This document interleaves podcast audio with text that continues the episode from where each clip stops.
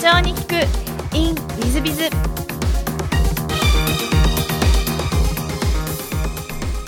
ィズビズの新谷です。先週の続きをお聞きください。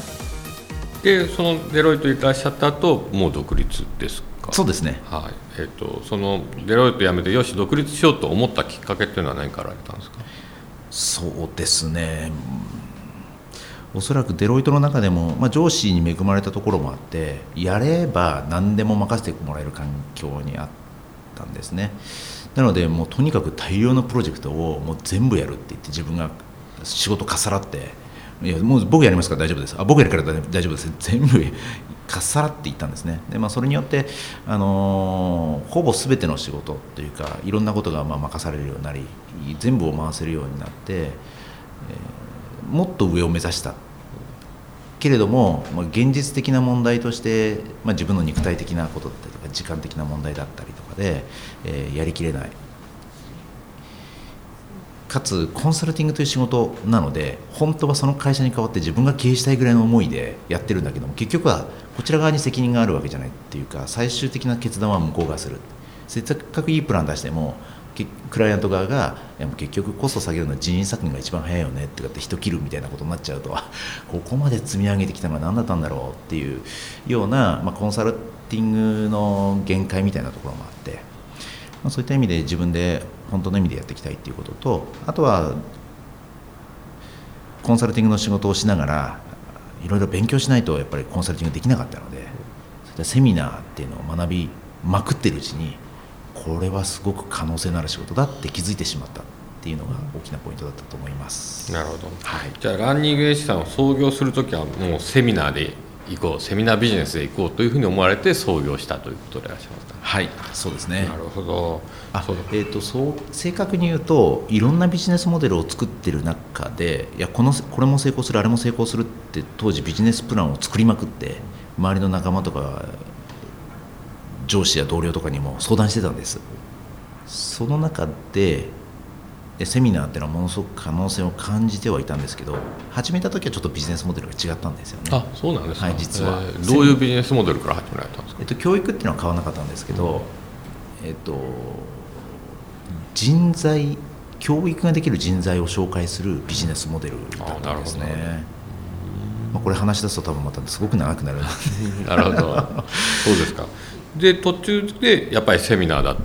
ていう、はい、なったということだと思うんですが、はい、それはなんかまたきっかけがあるんですか？そうですね。この学びの機会の流通っていうのはずっと同じでそういう意味ではあの家庭教師の派遣とかい。ろんなビジネスやったんですけどこのアマゾン・ドット・コムがこの2000年前後に一気に飛躍を始めてマーケットを取っていく姿と私自身がセミナーで学びたくてもいいものなかなか見つけられないしいいセミナーやってる人でもなかなか集客に困ってるっていう両方を見た時にこのセミナーズってモデルが、まあ、ふっと湧いてきたんですよね。でよしやろうっていうところから、まあ、そこは一気に走ってきたわけなんですけど。なるほど、はいまあ、セミナー分野では一部あの私どものライバルでもいらっしゃるあのランニングエッジさんセミナーズさんですがこのナンバーワンのセミナーポータルサイトを作るまでのご苦労というのは何かあられたんですか？はいそうですねあの苦労という意味では結局このプラットフォームというかポータルサイトって作っても最初は誰も知らないというか認知されないと流通量が起きないのでそれを知ってもらうっていうか使ってもらう人を増やすっていうのはものすごく悩んだところですね。おそらく御社もやってますよね。あの吉田さんと一緒に、はい、あのプラットフォームを作ってらっしゃると思うんですけどプラットフォームってなかなか流通量が増えるのはすごいパワーもお金もかかるじゃないですか、それがやっぱり最初は悩みました。はい、なんかナンバーワンのセミナーポータルサイトに慣れた要因といいますかそういうのはどういうふうに社長はあの分析されていらっしゃるんですか、あなるほど。いくつかありますけどあの一番の決定的な要因は他にやってる人がなかったので最初からナンバーワンって言ったっていうのは一番大きいと思います。だって皆さん勝手にナンバーワンだと思ってますから。っていうのはロゴマークに必ずナンバーワンセミナーポータルサイトって入れてましたから。もう一つはそう書いた以上はそれを絶対続けないといけないので、えー、実態に合わせないといけないと。でこのプラットフォームビジネスっていうのは不動産と同じで物件がないと売れない。でも買ってくれる人がいないと物件も集まってこないっていうこの右手と左手のこのコンテンツとユーザーの両方を増やしていかないといけないって大きな課題があるんですよね。でコンテンツを持ってこようと思うとそのユーザーが増えてこないとコンテンツ提供者は魅力を感じないのでまずユーザーをたくさん集めないといけないと。となると我々が魅力のあるセミナーというかイベントをやって大量の人を集め続けないといけないというところから大型イベントをボコスかボコスかボコスかボスかやりまくったんですねでそうすると当然学びの意欲の高い人たちが来る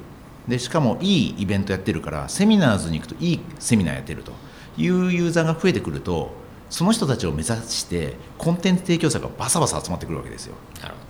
だから最初のタイミングでもうナンバーワンなんだっていう打ち出しをした。でかつそこでナンバーワンと言われるトップクラスのセミナーを大型イベントでユーザーを増やした。でユーザーが増やしてくるのでコンテンツ提供者が増えてくるって。これをリスクリバーサルってマーケティング手法を使って集めたのは非常に効果的だったと思いますね。そうでいらっしゃいますがあそうしましたらあのぜひあの今現在のあのセミナー様ランニングエッジ様の授業内容について少し教えてい。ただきください、はい、今はどういう授業を中心にやってらっしゃいますか？はい、今は法人向けの、えー、教育研修が非常にあの授業の中心をなしておりますあのプラットフォームを扱っているのでいろんなセミナーを見ていくし世界中のいろんなセミナーを我々が提供していく中で結局海外までのコンテンツも扱っていくと海外まで行ける人って数が少ないんですよね。その値段も高いし時間も取れないし。となると海外の先生たちを我々が日本に呼んでくる。でそれでまあ満足いただいてはいたんですけど結局これを社長が学んでも現場に降りていかないというか社長は分かってんだけど現場いつまでも分かんないままと。あの学べば学ぶほど社長はどんどんレベルが上がっていっちゃうし現場とのギャップができてくるということで結局そのつなぎをするようなことをしたら皆さん喜ぶんじゃないかというかそういうリクエストが多かったので現在はそういう教育研修事業いろんなプログラムまあ、マーケティングであるとかセールスであるとかリーダーシップだとかマネジメントを通じて現場の人たちと社長がどんどん近くなっていって会社が伸びていく一体感が生まれる会社になるっていうような教育プログラムとあとは今のプラットフォームの両方面を行うっていう、まあ、製造と販売というか開発と流通というかまあ、その両方をやってる、まあ、そんな会社に今なってます。なるほど、はい。まあ、将来ののセミナーズさんはどんなふうにしていきたいというのは清水社長の様の中であれありますか？はい。あの新谷社長とご一緒させていただいて世界に広げていきたいなと思ってます。ありがとうございます。あの変変なプレッシャーを今感じましたけども。ちょっと別の質問をさせていただければと思うんですが、えーと、事前にお聞きしてます。好きなもの、好きなことでもうちょっとびっくりしたんですが、はい、好きなものセミナー。好きなことセミナーで学ぶことってどんだけセミナー好きなんだって話なんですけども、はい、えっと、そんなにセミナーお好きでいらっしゃるんですか？そうですね。もう作るのも好きですし聞くのも参加する側も大好きなのでっていうのはやっぱり分かってないことってすごく多いですしでそういったことがはっと分かった瞬間っていうのはやっぱ楽しいですよね。なるほど、はい、なんかこうセミナー好きになったきっかけみたいなのもあられたんですか？いやまあ普通に受講生としていろいろ聞いてていやもうこれ大きな成功体験が何回も続いたってことなんですけど前職コンサルティングをしてたので結局クライアントに結果出さないと首切られるわけですよ。君たちいらないってなっちゃうわけじゃないですか。もう必死です。もうめちゃくちゃ本読みましたしでも本読んでも分かんないようなことって聞きに行かないと分かんないのでその人の講演会があったりとか勉強会があるつもり行って一生懸命聞いて質問しまくってって。でそれを現場に戻ってお客さんにコンサルの現場でやったらめちゃくちゃ結果出るんですよ。まあ、具体的な名前出せませんけど100億を超える利益が出ちゃったとこあったんですよ。プロジェクトでは社長賞みたいな感じになるわけですけど100億を超えるような結果が自分の一言だったりとか現場のアドバイスで出てしまうってあこの教育っていうのは本当に価値あるなと思ってもうそれでハマっちゃいましたよね。いや素晴らしいお話ですねありがとうございますで座右の銘もお聞きしてまして座右の銘が3つあられて、はい、人生は心一つ置きどころ、はい、経典愛人、はい、人事を尽くして天命を待つという3つを出していただいたんですが、何かこの辺を選ばれた理由というのはあられるんですか？そうですね、まあ、いろんな先生から学んだり本は大量に読む中で、まあ、心に響いたものというか、まあ、自然に自分の印象があって残っているものをパッと書かせていただいたんですけどまあ、結局、まあ、人生一つ心置きどころだと私ずっと思ってますからあの、まあ、中村天風先生って私すごく尊敬してまして、まあ、彼なんかもものすごくそういうことを教えてくださって人生にすごく影響を受けました。しあとは経営者というかリーダーとしてっていう意味ではあのちょうど今テレビでやってますけど西郷さんの「西郷南州遺訓を読む」とかねあの経営者であれば読まれている方多いと思うんですけどあの、まあ、ものすごく影響を受けています。なるほど。い。やもう社長様らしいあの座右の銘で素晴らしいと思います。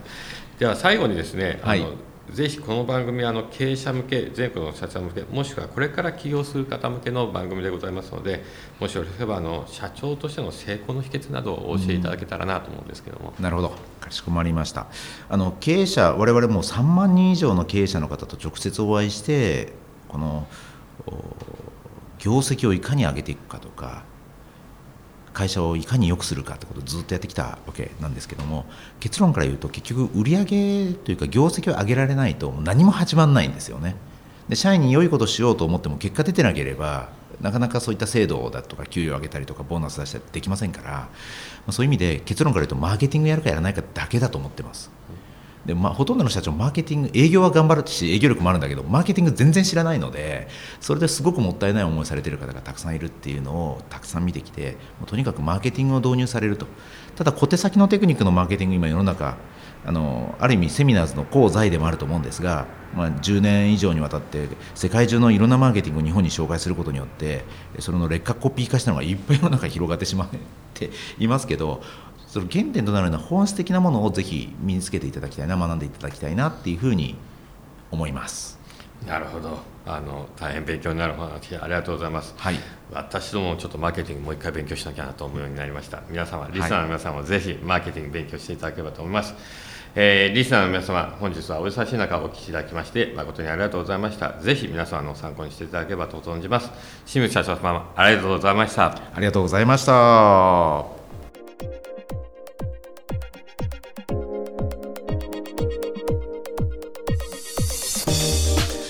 本日の社長に聞く in Wiz 清水社長ラーニングエッジ、セミナーズの社長様でいらっしゃいましたけどいかがでしたでしょうか、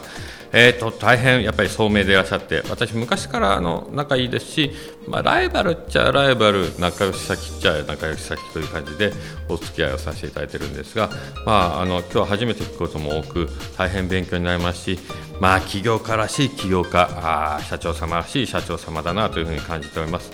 えー、特に人生は心一つ置きどころ、まあ、自分次第ということなんだと思いますけど私自身も起業家の端くれでございますので社長の端くれでございますので、えー、自己責任というようなことをよく言っておりますが、えー、清水社長様もそういうことをおっしゃってらっしゃって、うん、まさに社長様成功している社長様だなというふうに感じております、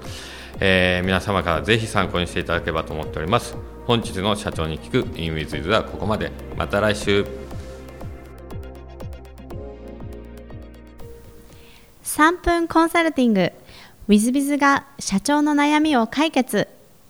本日の3分コンサルティングは運輸業社員30名創業15年の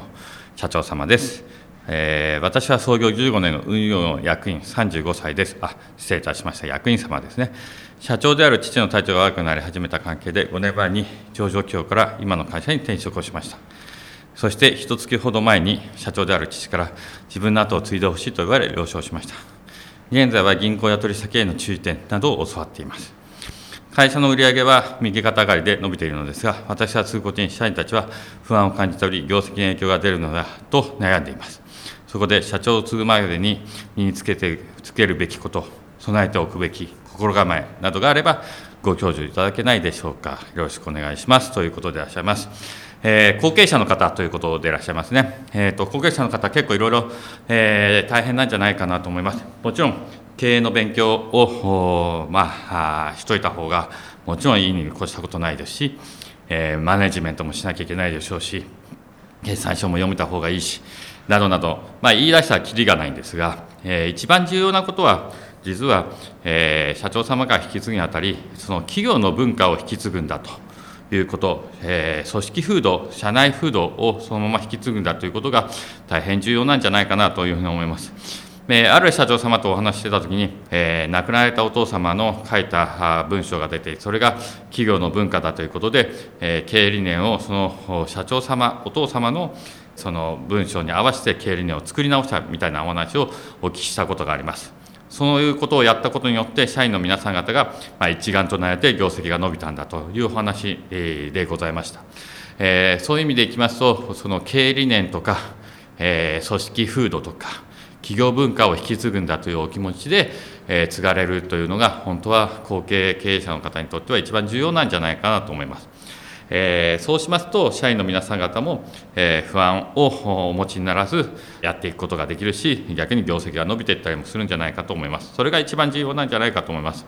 まあ、それ以外には銀行との関係が良くなってたりしなきゃいけませんし、お客様である取引先であったりとか、仕入れ先との関係性も、えーちゃんと引き継いだなきゃいけないでしょうし、やっぱり決算書は、えー読めた方がいいし、え月次決算ができるようにした方がいいでしょうし、などなど、言い出したらきりがないので、いっぱいあると思います。でも何よりもやっぱり企業文化を引き継ぐということが一番重要なんだということを忘れずに、えーいろんな勉強をしていきながら、えーまあ、社員の方々が安心するような体制を整えていただけたらいいんじゃないかと思います。えーぜひ、え頑張って引き継いでいただければと思います。え本日の3分コンサルティングはここまで。また来週。